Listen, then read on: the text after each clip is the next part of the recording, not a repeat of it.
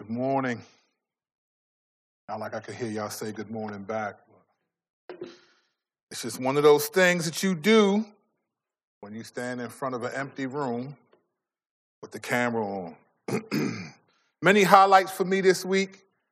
Uh, Mike listed one, my wife's birthday. Me and the boys got to bless her yesterday and different things. D group Wednesday night, had a great time with the brothers in my group. Many highlights this week. But one of them that I was surprised by that caught me off guard, that became a source of joy for me this week, was scrolling Facebook and seeing uh, this picture that Karen had put up with this young fella beside her. And it was our pastor, Mike Dixon, looking like the fourth singer of Guy up that joint. As soon as I saw that joint, I was like, groove me. Oh, yeah. I know some of y'all was thinking that too. I saw that and I was like, good gosh. Mike out this joint looking like he getting ready to break out, like he gonna be performing with Keith Sweat out in Delaware casinos or something, man. I I, love seeing that, man. I, what I love though, so it was partly seeing Mike look like he was, you know, doing this thing back in the day, but it was also they ain't here laughing, but don't make me laugh. But the also, what I love seeing was that picture represented longevity, it represented perseverance, it represented faithfulness, and it represented God's ability to maintain and sustain their marriage for 30 years. So I know it's not the actual date yet, but you know, brother, I was encouraged by that, man. As one who's going on his 17th year, it was just encouraging to see you and also to know that you was doing that thing back in the day. Boy, I know you was working it. So, oh man, that's you know, we can exercise this morning. I should have had them sing some of that, some of that, that old God joint. I miss you. That's not my thing though. All right, we are maintaining our. Uh, we're still in Romans. We're doing our review. So this is sort of the the the fifteen thousand feet review. Obviously, we're going to hit uh, a couple passages, and we're not going to.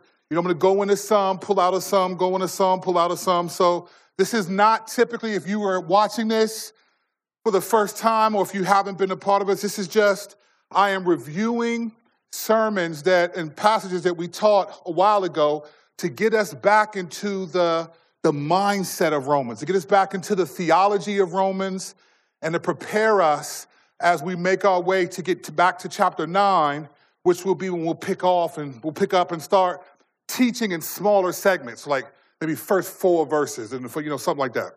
Right now, though, we're not going to zoom in like we would when we do that. We're going to hit you know some of the broader range because we're trying to just remember, remember where we were, remember what was said, get our sort of wet our whistle to prepare for what's coming when we get to Romans chapter 9. We ended last week primarily on Romans 2:24 where the name of God is blasphemed among the Gentiles because of you. And we took that and looked at how that can apply to the church even today, which I think is more significant than I even let on last week. Picking up where we left off in Romans chapter 2, beginning at verse 25, and I'll read this, and I quote Circumcision benefits you if you observe the law, but if you are a lawbreaker, your circumcision has become uncircumcision. So if an uncircumcised man keeps the law's requirements, will not his uncircumcision be counted as circumcision? A man who is physically uncircumcised but who keeps the law will judge you who are a lawbreaker in spite of having the letter of the law and circumcision. For a person is not a Jew who is one outwardly, and true circumcision is not something visible in the flesh. On the contrary, a person is a Jew who is one inwardly. And circumcision is not, is of the heart, by the Spirit, not the letter. That person's praise is not from people, but from God. Okay, so here we've, we've been on this sort of journey with Paul, right? So this is the end of chapter two, and he's really making a point, and he's, he's, he's shown us at the end of Romans 1 18 to 32, what many believe to be, which I believe is an accurate way to say it, is the, the sins of the Gentiles, those who, who are not the chosen people of God. And he's walking through sort of how the world is the way that it is, and their sins are on display as those who have suppressed the truth and rejected even the general revelation of God. Not the special revelation, not, not the revelation given by the Holy Spirit, mind you. Like when, when Jesus, when Peter said, Who do people say that I am? And when Peter said, You are the Christ, the Messiah, and he said, Flesh and blood did not reveal this to you, but the Spirit did, right? So only the Spirit makes people understand who Jesus is. But what Romans 1 is talking about is even from just general revelation, just the ability to look at the world and see the order in the world, the beauty in the world, people should walk away from thinking there is a God that created this and we should worship him, even if we didn't know his name. And he highlights the sins of the people who rejected to do that. But then he transitions to chapter two.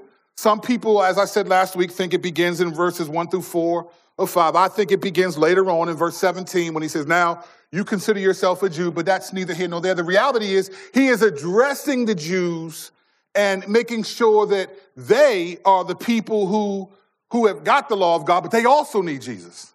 You see, he recognizes where the Gentiles need Jesus, but he's also saying, the Jews, you need Jesus too, because you break the law and prove that the circumcision that you have doesn't guarantee you salvation. You see, circumcision doesn't stop you from breaking the law, it was for a different purpose. You see, what he's trying to do in chapters one, two, and as we'll see in chapter three, there's a lot of theological things we could pick out of this. We could go through and, and pick out doctrines and doctrine of this and this. But what Paul is fundamentally after is creating a theology of identity. He wants to make sure everyone knows. So he begins, remember that in verses one through seven, he begins with, here's who I am. I'm Paul, an apostle. Here's who you are in verse seven of chapter one as saints chosen by God, loved by God, right? He wants to make sure that identity matters. Identity matters because it's fundamentally a part of being a human being. I don't know if, you know, even among animals, it matters. I, I love, I watch a lot of nature stuff, and I've said this before, but I'm still blown away by this. I love watching this stuff where, like, you know, this lion is looking for his brother and he's yelling and he can't find his brother. And then all of a sudden, his brother comes out of nowhere and they just jump up and they hug each other and and it's like all the lions look the same. How do you know that's your brother? He looks like him too, the dude you was fighting with. So, but to them, they understand that's my brother, and there was affection, right? There was an identity there. I remember watching another one where there was a female lioness. She was hiding. She was she got lost from her her pride, and she was she heard a bunch of lions and she was slowly walking up and she was peeking around the bushes in the camera i don't know how the cameraman do this this is amazing cameraman i bet you they i bet you they got it signed. i bet you their health insurance is vicious because you can't work you can't work around apex predators and have good health care but anyway so they were just this lioness was hiding behind the bushes and then when she realized oh those are my people she came out and started to walk towards them. And then they saw her and they started running towards her. And I thought, well, how beautiful that is. Like from a distance, she could recognize that's my family. Like the way God created creatures, human beings and animals, creatures, is identity matters even to them. So if it matters to a lion or a bear or some other animal, then it matters to human beings because we are made in the image of God and identity matters. And so Paul is laying out a theology of identity because it's fundamental to being a human being. And the question of identity is not, who am I? The question of identity, biblically speaking, is who am I to God? Who am I to God? And now Paul is, is wrapping up this, this notion that the Jews' identity is actually in question. You see, all this time they thought, well, we're the Jews, we're the chosen people, so we good. And Paul is like, no, nah, not really. Your identity is in question unless it's faith in Jesus Christ. But we're circumcised. Ah, circumcision doesn't save you.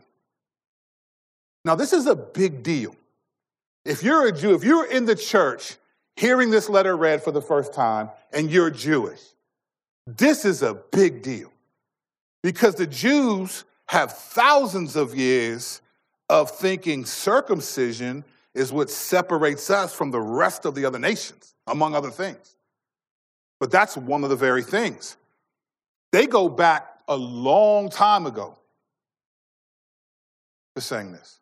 Now, there's no real one to one, but I've heard of people who've been adopted who find out way later on in life that that wasn't your real mom and dad, that you're actually adopted. And they have been blown away by that. I've seen people's lives changed just finding out you're actually not who you thought you were. And, and, and, if you know the story, you know of people who find out, whoa, that's not my real mom and dad. I grew up my whole time and I found out that that's actually my aunt, or that's my uncle, or that's my grandparent, and that's not my real mom and dad. And then you, it's just, it's just, it's crazy the impact it has so much so that sometimes those people go looking for their birth mom or birth dad. They want to know what happened. Why didn't you keep me? What I need more. I, there's a piece of my identity missing. Well, imagine being told for thousands of years this is what marks you as the people of God, and now you find out not anymore. To these people, they go back to Genesis. They go back to Genesis 17. Genesis 17, beginning in verse 9, here's where their identity with circumcision comes into play. God is dealing with Abraham, and Abraham is the father of the faith but particularly the father of the Jews, at least at this time, he was the father of the Israelite community because they all came from Abraham. And so in Genesis 17, here's what God says to Abraham. He says this, beginning of verse 9. God also said to Abraham, As for you and your offspring after you throughout the generation are to keep my covenant. This is my covenant between me and you and your offspring after you, which you are to keep. Every one of your males must be circumcised. So, this is the contractual arrangement that I'm making with you, Abraham. Is I'm going to be your God, and you all are going to be circumcised, every one of your males. You must, verse 11, you must circumcise in the flesh of your foreskin to serve as a sign of the covenant between me and you. Throughout your generations, every male among you is to be circumcised at eight days old every male born in your household or purchased from any foreigner and not your offspring. Whether born in your household or purchased, he must be circumcised. My covenant will be marked in your flesh as a permanent covenant. If any male is not circumcised in the flesh of his foreskin, that man will be cut off from his people. He has broken my covenant. The irony of God. So if a man doesn't cut himself, he'll be cut off from God. This is fundamental to who they are. So here comes Jesus. Jesus shows up and basically says, Look, the law that you've been living for, you can't keep. You can't obey it perfectly. And circumcision is not necessarily what saves you. It was what God gave you favor by choosing you to be the nation he came out of. But Jesus comes and he lives, fulfills the law perfectly. And then you find out, okay, all of the stuff that you believed and that you thought made you the people of God is no longer the same. So you don't sacrifice, you're not killing animals anymore for your sin. You have access to God, you don't have to go through a priest anymore. The curtain was torn in two in Mark 15 after Jesus died. You no longer have to circumcise yourself as to be marked as the people of God now with your faith in Jesus Christ. This was all too much for the Jews. It's like t- trying to tell me I'm not really black. Be like, huh? What color is this? All right, I'm not black like my hair, my shirt, but I'm. It's a paradigm shift. This was so significant to the early church and such a problem that in Acts 15, the, the leaders of the church had to come and meet to discuss this issue. Because there was so much turmoil. Do the non Jewish people, which are called the Gentiles, are they supposed to be circumcised or not? because the Jewish people have been circumcised all, all this time. And, it, and if you know the story of Abraham, he was 90 years old and got circumcised. He was hurt for some time. This was a painful thing to do. Maybe not when you're eight years old, you don't remember it. But when you're older, you'll never forget it. This is a significant issue. So the leaders of the church come together, what we know is called the Jerusalem Council, and here's what Acts 15 tells us happened. Part of Acts 15 explains to us the significance of circumcision to the Jews that Paul is saying now no longer is the primary identity call for you. It's not the primary marker anymore. Here's what happens in Acts 15, beginning of verse 1.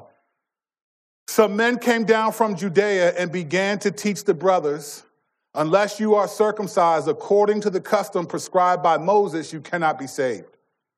After Paul and Barnabas had engaged them in serious argument and debate, Paul and Barnabas and some others were appointed to go up to the apostles and elders in Jerusalem about this issue.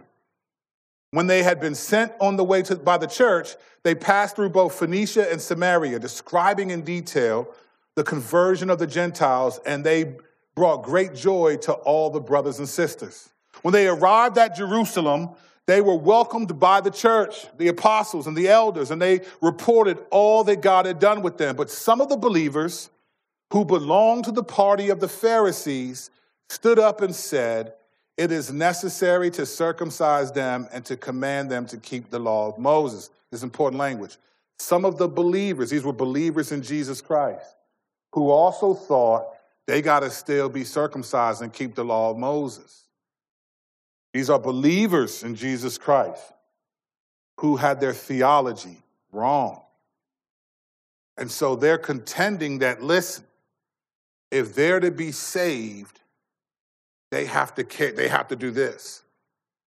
And you know, in much smaller ways, it's the same way in the church today.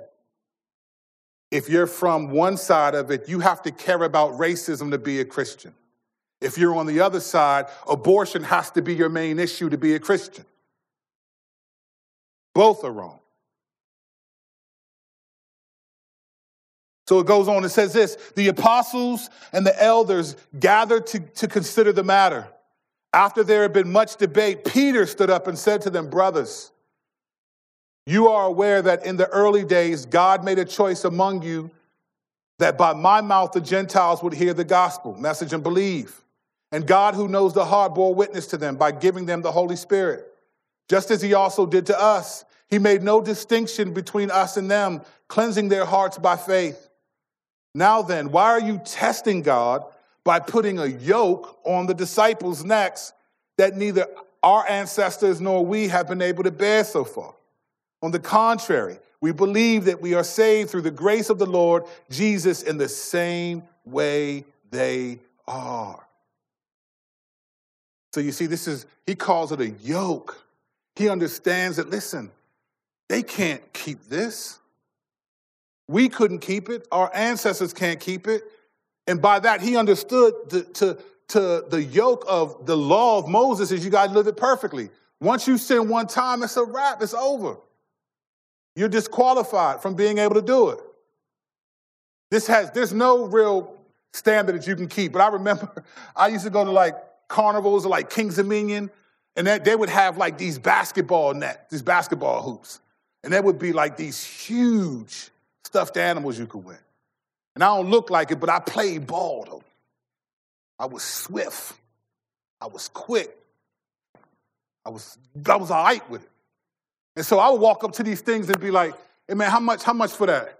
And it would be like seven, ten dollars. I'd be like, Dad, how many shots I get? One shot. You get one shot. And I'd be like, man, I can make my kids would be like, puppy, I want that. You know, you think, man, I'm gonna do this for my kid. I get up there, let me take my jacket off, hold my jacket.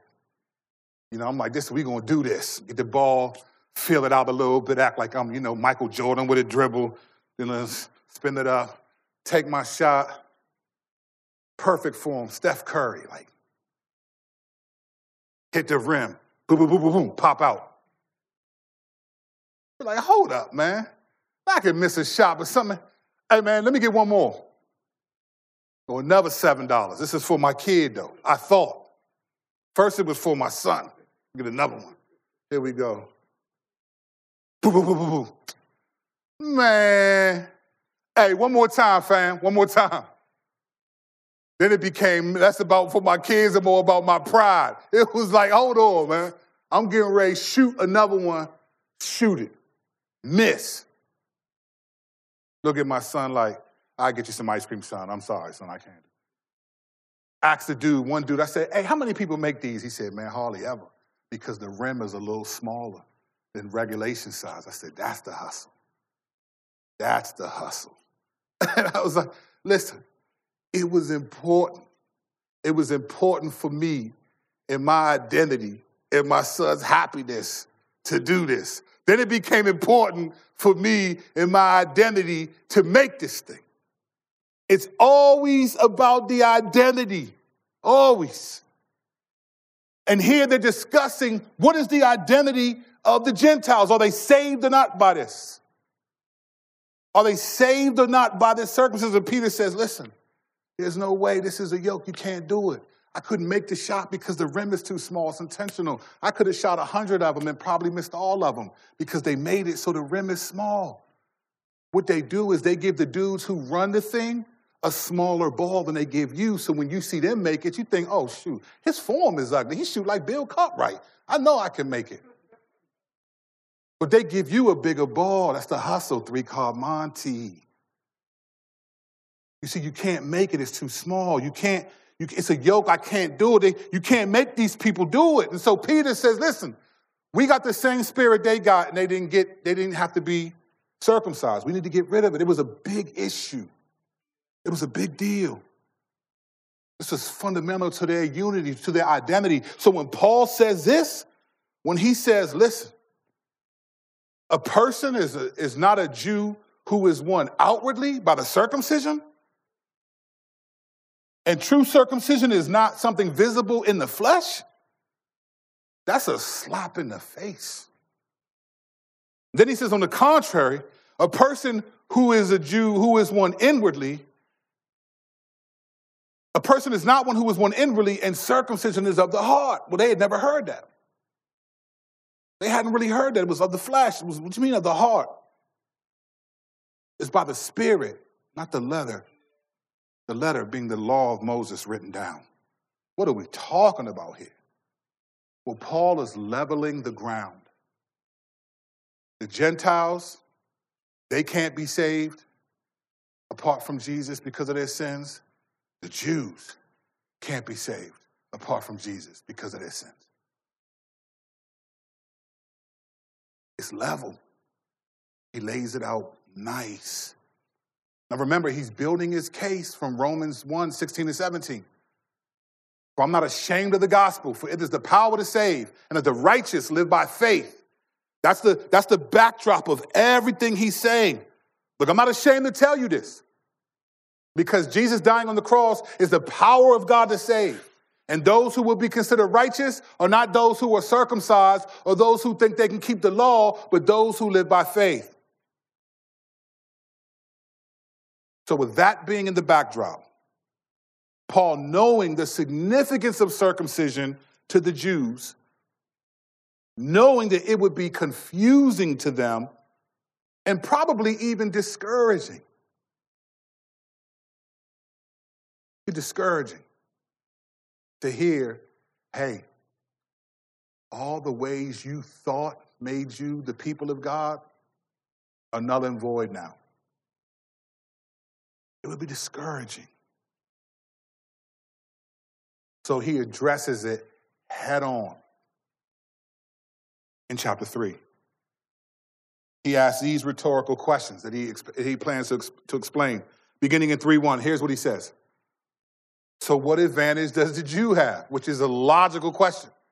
If you're telling me as a Jew that I am no different than people who are not Jewish, all this time for thousands of years, we've thought that's what made us different than them.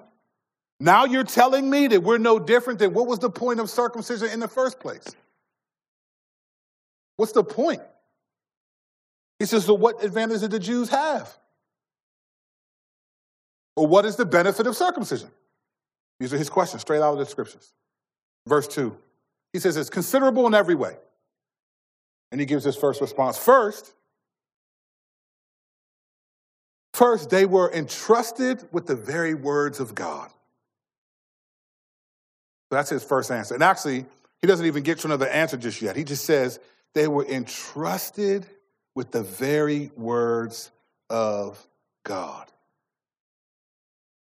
We'll come back to that in just a second. Then he says, What then? If some were unfaithful, will their unfaithfulness nullify God's faithfulness? Absolutely not. Let God be true, even though everyone is a liar, as it is written, that you may be justified in your words and triumph when you judge. But if our unrighteousness highlights God's righteousness, what are we to say? I'm using a human argument. Basically, he's saying, I'm, I'm, he's paraphrased, I'm talking dumb right now. Is God unrighteous to inflict wrath? Absolutely not. Otherwise, how will God judge the world? But if by my lie, God's truth abounds to his glory, why am I still being judged as a sinner? And why not say, just as some people slanderously claim that we say, let us do what is evil so that good may come, their condemnation is deserved. Let me explain what he's saying right there. He's basically saying people are so confused about grace. They're so confused about grace and being forgiven by simply the grace of God for having faith in Jesus Christ, who was punished for sins. He's saying that people are lying and saying that they're saying that we can sin because grace abounds. And he said their condemnation is deserved. But that's not what we're saying at all. He understands that grace is not that amazing that you can just sin and do whatever, not care, and expect, oh.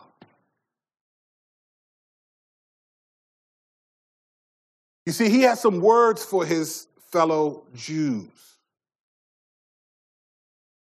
There were some that actually thought this. These aren't questions that Paul is just thinking of. These are questions that we'll find out later on in the chapter. He has people there in the church. Word has gotten to him, and he's answering questions that people are actually asking, or he's addressing sentiments that people actually have. You see, here's the problem the people, and the Jews in particular, they had been in a privileged position because of what God had done for them. And because God chose them to be the people that he revealed his law to. So they felt like they were in a privileged position, and they were. But a common mistake of privilege is to see it solely as one status. You see, when you think of privilege as just my status before God, that's an incomplete picture. Because from God's perspective, God used privilege not just as your status, but as your responsibility. So if you are privileged by God, then yeah, you have a status, but now you also have a responsibility.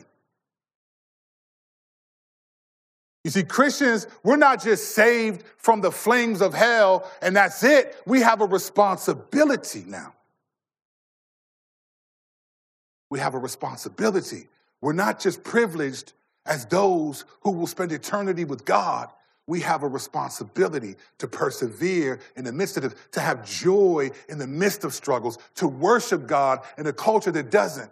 We, we have a responsibility to tell others to believe in this Jesus, to invite others into the kingdom that we are living for by faith. We have a responsibility. Our privilege is not just our status, it's a responsibility. And if we're honest, if we were to step away and evaluate what's happening in the church right now, this is the undergirding problem in the evangelical church right now. This is why we got into all this stuff about racism, because there were people who had a privilege and other people said, but you're not living up to your responsibility. You have a privilege as those who lead institutions, the one who lead churches and who have the influence in the culture, and you're not living up to your responsibility.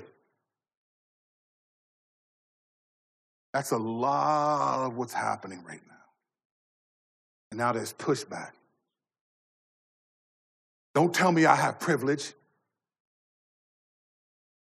A lot of.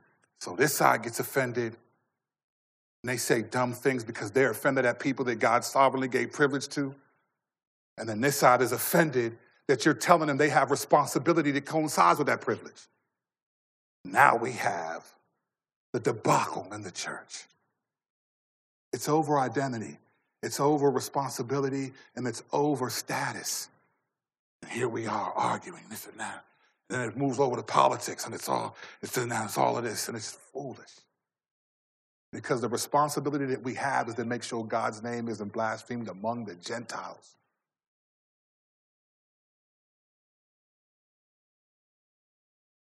Paul is speaking to these issues. Paul undermines the sense of superiority by emphasizing responsibility. Your circumcision gave you a status, and you receiving the law of Moses gave you a status greater than other people. And God sovereignly does that. Listen, here's the reality God sovereignly allowed slavery to happen in America. He sovereignly let people who are white be the ones who are in control of this nation and very much drive it that way. He sovereignly allowed it to happen. That's why I've always said I hated the term white privilege because God gave people privilege. He let that happen. Whether we like it or not, Let that happen. And believe it or not, God's actually sovereign over abortion too. He's sovereign. You think he can't have that stop if he wanted it to stop right now? There's a greater purpose. God's doing something that we don't understand. He's sovereign. Sovereign. If you believe that sort of thing. We're always going to wrestle with what's our responsibility with the status that we're given. And because we're confused about that, we just argue. Argue. Loving your enemy seems soft, even though it's fundamentally a part of what it means to be a believer.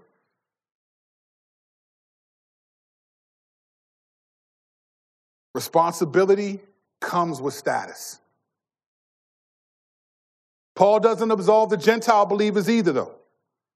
The Gentiles, they may have not known God and his law, but Paul remains adamant that the Gentiles could see evidence of God all around them and reject them. But they're in trouble too. You see what he's doing? At this point, Paul, on an individual level, he's concerned that all people have fallen sin, but they don't, they're all struggling with that reality. He's concerned that all people have fall, fallen short of God. Whether you heard God's law and you received it or you didn't, you've broken it. And so he wants them to understand, listen, in the military, I didn't, I haven't been there, but you know, our pastor Mike has been there, and I have other buddies that have gone there. And they say, I, I always ask, whenever someone goes to the military and they come back, you go to boot camp first and then you come back for a little bit before you go get stationed where you go. And the first question I always ask is, man, how was boot camp? That's the first question I want to know. Because you just see movies and you heard stories and you just hear like you waking up at 3 a.m with an 80 pound backpack in the rain, holding your rifle on a 10 mile jog. Everybody's all about everybody. And that's all you just imagine. It was just tough. Climbing walls you can't climb, people yelling in your face, saying they'll smack your mom and you can't say nothing. I remember my brother went to the service. He said, when he signed up to go to the Navy, my brother, when he called his first call home, I said, Hey man, how is it? He said, Hey, don't go to the service. See, he said, It's not for you. And I said, Why? He said, Because you don't like people yelling in your face and you're going to get in a lot of trouble if you come here.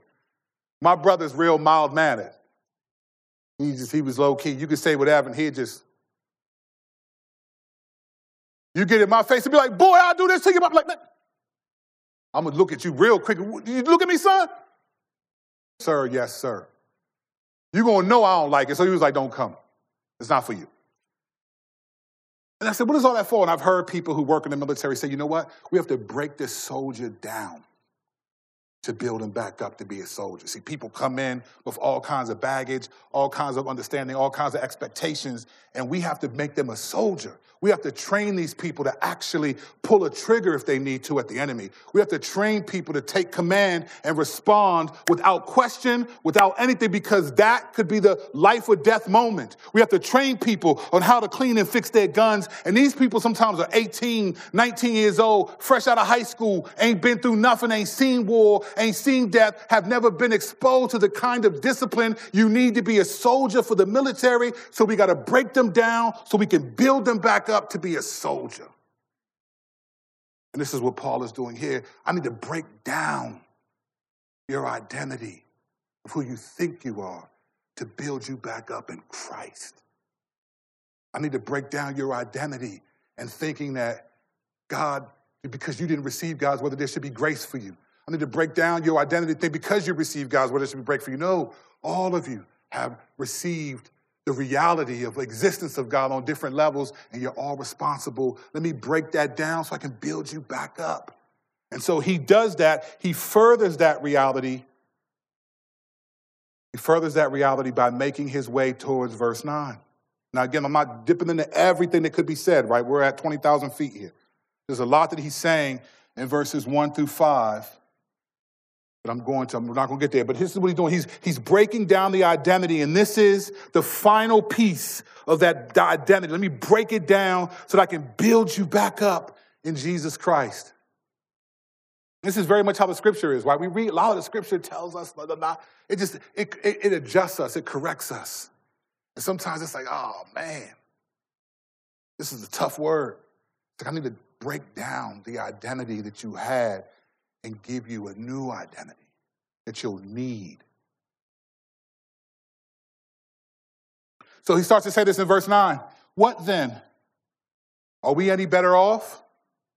Not at all. For we have already charged that both Jews and Gentiles are under sin, are all under sin, as it is written. Here's where he starts. This is it. He, he makes it clear, levels the ground for everyone. There is no one righteous, not even one. There is no one who understands.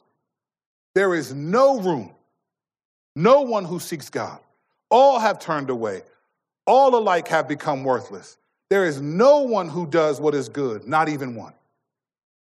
Their throat is an open grave. They deceive with their lying lips. Their mouth is full of cursing and bitterness. Their feet are swift to shed blood. Ruin and wretchedness are in their paths, and the path of peace they have not known. There is no fear of God before their eyes. Now we know that whatever the law says, it speaks to those who were subject to the law, so that every mouth may be shut and the whole world may become subject to God's judgment. For no one will be justified in his sight by the works of the law, because the knowledge of sin comes through the law. This is the conclusion of the comprehensive bad news. We call the gospel, the gospel is translated good news. Good news can only be good if there's bad news. If there's no bad news and there's really no good news, it's just news that you like or don't like.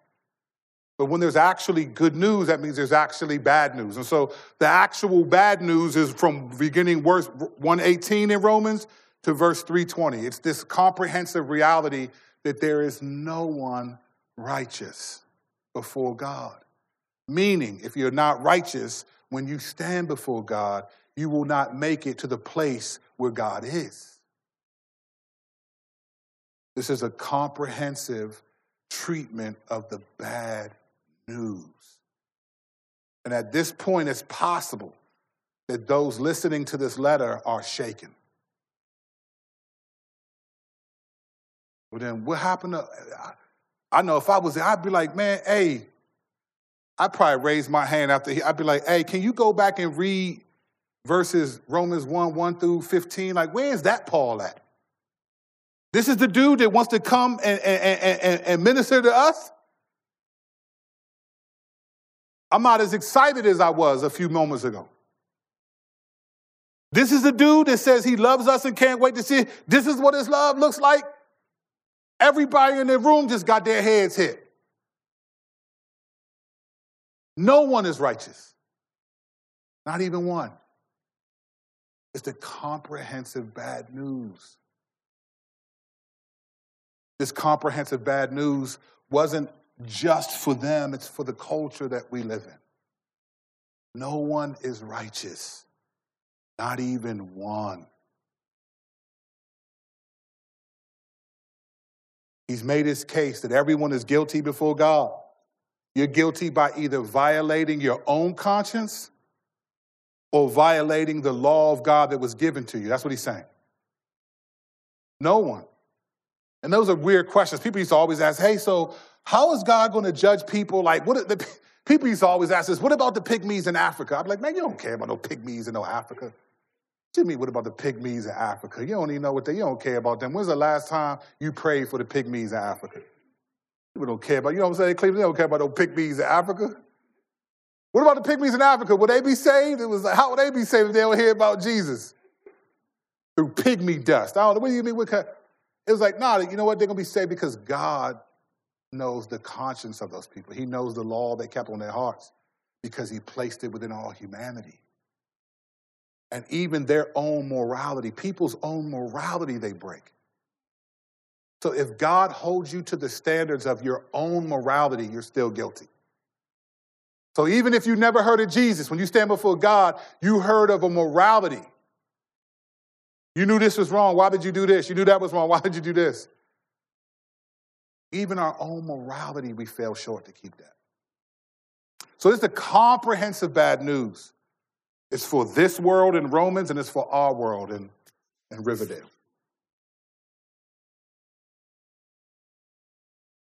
But he does something amazing here, though.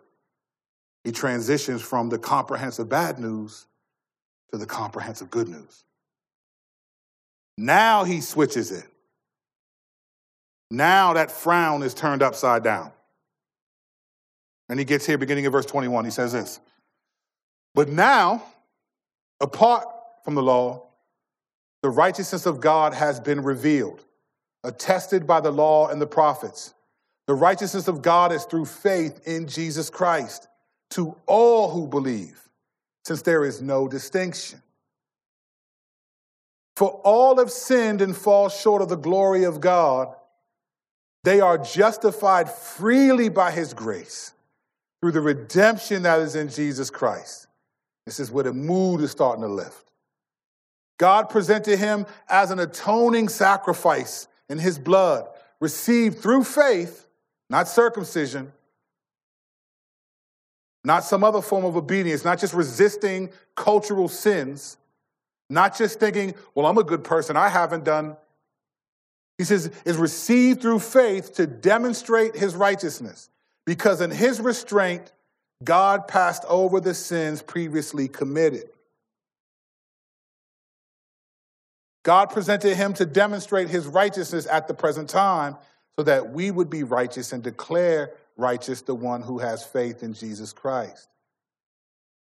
This is a this is a this is a crazy explanation.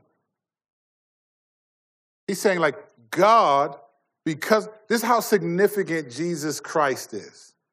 This one dude that seemed like an ordinary man that people were like, this is the Messiah? Didn't, didn't he grow up with us? The same dude that couldn't do miracles in Nazareth because people didn't believe in him. This lowly guy who allowed himself to be taken into custody, who told Peter, I can call legions of angels if I want. Says this guy, whom Peter says in Acts 2, this Jesus, whom you crucified, this average Joe that you thought was an average Joe, is actually something more significant. And by faith in him and his sacrifice, God will forgive the sins of all the people. All of the people who have disobeyed God. Not just the Jews, not just the chosen ones, but all of the people in the entire world are covered by this sacrifice. And this is so significant. And then he explains why God didn't do some of the things he could have done. We look at God, sometimes people look at God in the Old Testament and think, man, he did this and the third. Listen to what this passage says. In verse 25, God presented him as an atoning sacrifice in his blood, received through faith to demonstrate his righteousness, because in his restraint, God passed over the sins previously committed. You know what he's saying? Now, now think about this statement in light of the backdrop of what he just said that all have sinned and fall short of the glory of God. There's no one righteous. So that's the, the stand. He's, he's not speaking from our understanding of rightness or righteousness. He's speaking from God's perspective. There's no one righteous. No one. They, they have no fear of God in their eyes. Even the people that we think are righteous make decisions to sin that reveal there's no fear of God in their eyes. And so those people, even those people, it says God and his restraint passed over sins previously committed. Like God could have destroyed everyone until Jesus came and forgave. But he knew Jesus was coming, so he was able to have restraint towards people who were sinful. He could see something good because he knew what was coming in Abraham, in Noah, in, in different people.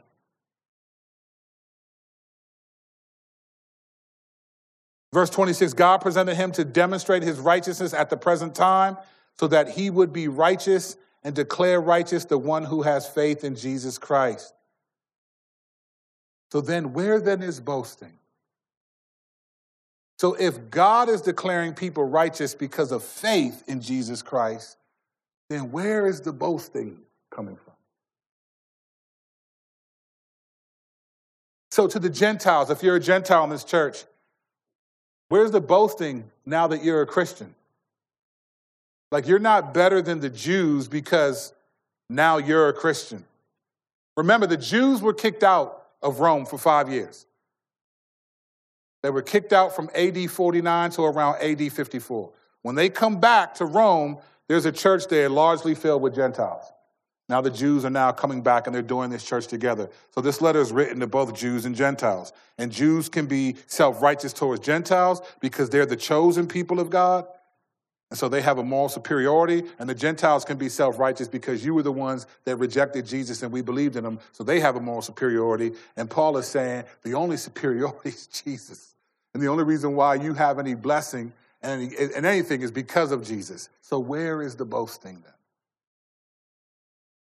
Where is the boasting? For me, this is one of the things that I look at today and I, I ask the same question Where then is the boasting? You know, people who are a little bit more reformed in their you know, theological framework are often dubbed as like self righteous, like angry, like people. And I see it a lot, quick to condemn people who are Arminian or whatever. And I just have always wondered, man, if you really believe in, like, say, the doctrine of election that God chose before the foundation of the world, that means you, right? So where, where's the self righteousness come from then? In the fact that you're chosen based on God's free grace? Like I don't understand where it comes from. Or if you're if you have this is what I call platform epistemology. Platform epistemologians are people who have a large platform and everyone thinks because they have a bigger platform they're of greater importance. Remember when when Jesus said to the Peter and the disciples, it's easier for a camel to go through the eye of a needle than the rich to be saved? And they were like, Peter was like, well, who then can be saved? Because in their minds, they thought that being rich was a blessing from God and not being rich was a curse. And God said, nah, God doesn't measure status by that. He measures it differently than that. Like the rich actually struggle with being saved because they have what they need. The people who, who you think are the ones that have the, it's the same way today. We think everybody that has a bigger platform is like, oh, they're, they're this and that. I've read their books. They got these Twitter followers. They got this and got that. So what? I mean, ultimately, we don't know what happened to people, but I, I bet you, people's attitude definitely changed about Ravi Zacharias after he died. It's like, we don't, like, where's the boasting at? Like, all of us, I don't care who your favorite theologian is, all of us, all of us fall short of the glory. Doesn't matter if you're on the conservative right, you fall short of the glory of God. If you're on the liberal left and you think you got it figured out because you love people more and equity more and equality more, you fall short of the glory of God. We all do. The ground is leveled. There is no conservative and liberal in Christianity. There's believers or unbelievers. And we're all worthy of the wrath of God apart from the free faith given by Jesus Christ. So Paul asks, Where is the boasting? And he answers it, It is excluded. By what kind of law? By one of works? No. On the contrary, by a law of faith. For we conclude that a person is justified by faith apart from the works of the law. By the law, it just means apart. The works of the law is always meaning trying to live out the Mosaic law. And we talked about that last message Ten Commandments, the whole uh, Pentateuch, the first five books of the Bible, or all the moral law, including Proverbs and Psalms and all of it. Saying, listen, no one is exempt because no one can actually keep that perfectly. He says, we, verse 28, for we conclude that a person is justified by faith apart from the works of the law. Or is God the God of Jews only? Is he not the God of Gentiles too? And he answers his own question yes, of Gentiles. So if, if, if faithfulness to God is measured by the law, well, he only gave the law to a, a, a small group of people in, in the scope of humanity. The Jews were a small group of people, even in their vicinity. When they went to the land of Canaan, they were small. When in, in, in, in Judges chapter 6, the story of Gideon, when Gideon goes to war with 300 people, 300 people versus an army of hundreds, of, I think it was tens of thousands, it's 300 people. And that, that scene is a microcosm, by that I mean a small picture of how Israel was to the surrounding nations. They were a relatively small group of people compared to the number of people that were around them. And this small group of people could defeat this big army because God was with them. But if God is only judging people by the, the ones he gave the law to, then only this small group of people he is the God over because he gave them the law. But he's saying, no, no, no, no, no. I gave the law to you, but I gave Jesus to everyone. It's a difference. I gave you the law, but I gave Jesus to everyone. The world. For God so loved the world, not the Jews, that he gave his only begotten Son. He gave the law to the Jews, but he gave Jesus to everyone. And he said, Is God the God of the Gentiles too? Yes. Yes, of course. Verse 30 since there is one God who will justify the circumcised by faith and the uncircumcised through faith. Do we then nullify the law through faith? Absolutely not. On the contrary, we uphold the law. In other words, and this is a huge one, this is, he, and he makes the point. Saying, do we then say, okay, well, then because of faith, we don't keep the law? And he said, no, no, no, no. Not at all. We uphold it. Like the fact that because it's a circumcision of the heart, it means that I, my desire, like it's not just like I've been cut physically. I've been cut. He's saying, no, I've been cut. In Acts 2, read it when you get a chance again. After Peter is preaching to them from the book of Joel, it uses this phrase. And the people that heard him were cut to the heart. That's what it describes. That's a, that's a perfect analogy. Perfect visual illustration of what God is talking about. They were cut to the heart. They understood in that moment, man, they're right. We've sinned against God. Like we're, we're culpable before God. They were cut to the heart. That's what real circumcision does. Genuine Christians are cut to the heart. Genuine Christians don't go out and riot because somebody was killed by police and, and cause ruckus. Doesn't mean they don't care. Doesn't even mean they don't protest. They don't riot. Because you're cut to the heart. You don't do that. And if you do, man, you better repent. You better come back and ask for forgiveness. That's not what we do. We don't storm the Capitol and then pray and invoke the name of Jesus. We don't steal lecterns and we don't celebrate that. We don't put our politics over our politics. It's not what we do. Doesn't mean we don't care. It's just not what we do. The only side that we should care about is the one that went the spear that went in Jesus. That's the side that we care about. That's the side I want to care more about. The side that had the spear that went in Christ and blood and water came out. That's the side I'm on. I'm on that side. I want to be on the side of the spear that went in Jesus and the blood and water coming out.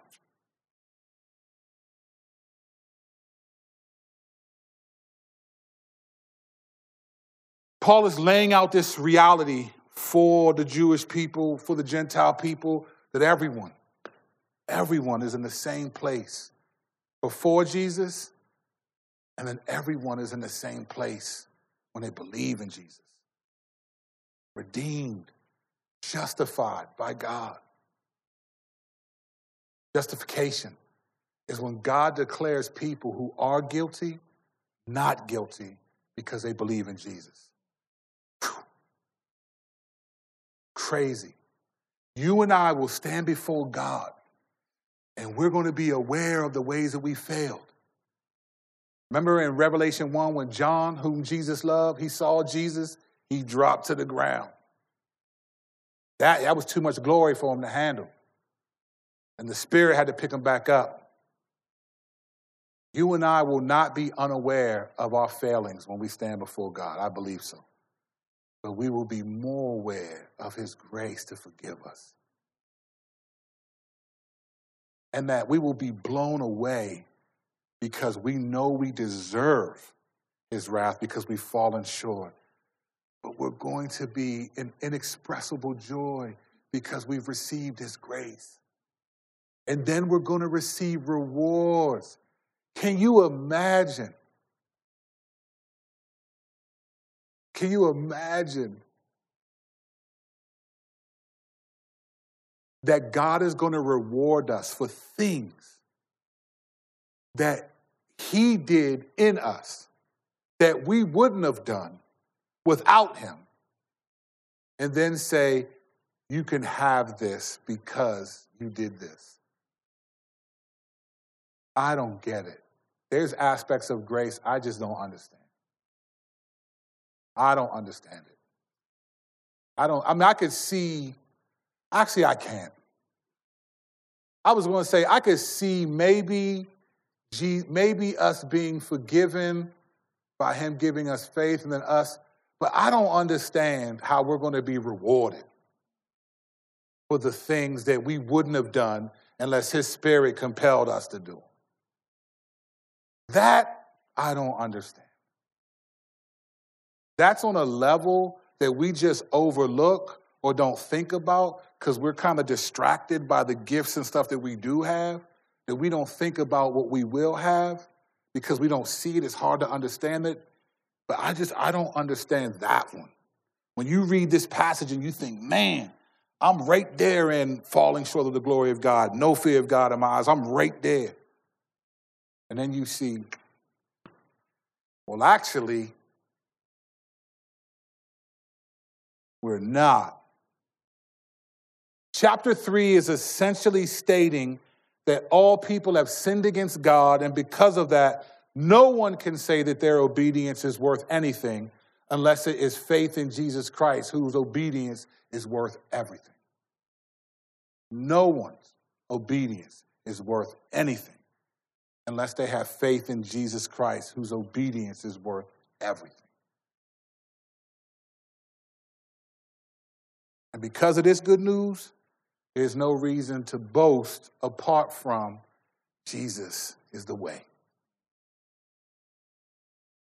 He's the God of the Jews. He gave the Jews the law, but he gave the word, the world the Lord. And that's why we love one another.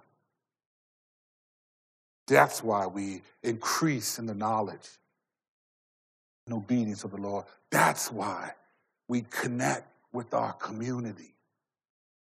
That's why we serve.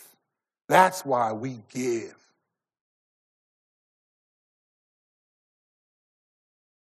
Because we worship a God who humbled himself to serve, who gave his life for our benefit, for those around us. And we don't know who they are yet. But we can find out if we're actually sharing the kingdom with others and attempting to do so. What an incredible God we serve. And it just gets better and better as he lays out, which we'll pick up next week in chapter 4. Father, we thank you for the reality of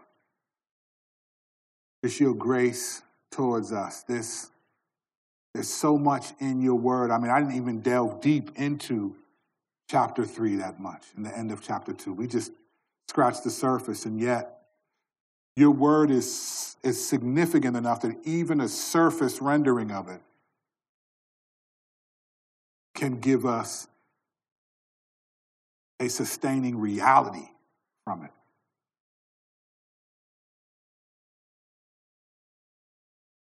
I pray as we process the world that we live in and we think about sides and perspectives and different things, and we, do, we not let that be divided. It's not that we can't have opinions or have perspective, but those are our, our identity is not functionally what we believe or who we agree with.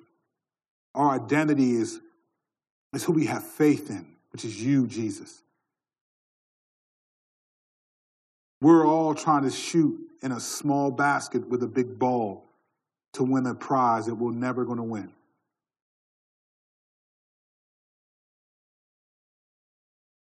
But I pray that you would help us and sustain us and give us the joy that we need. Help us to be grateful for our salvation. Help us to be to remember our first love. I thank you that you've led us back to Romans at this particular time so that we can get back into the mind and the theological framework of this book so that it permeates our minds, the theology in our minds, and it, it continues to help our theology and reality meet. May that be the case as we continue to march on. May that be the case as we observe where we live. May that be the case as we look up more often than we look out for your glory and for our good. In Jesus' name we pray. Amen.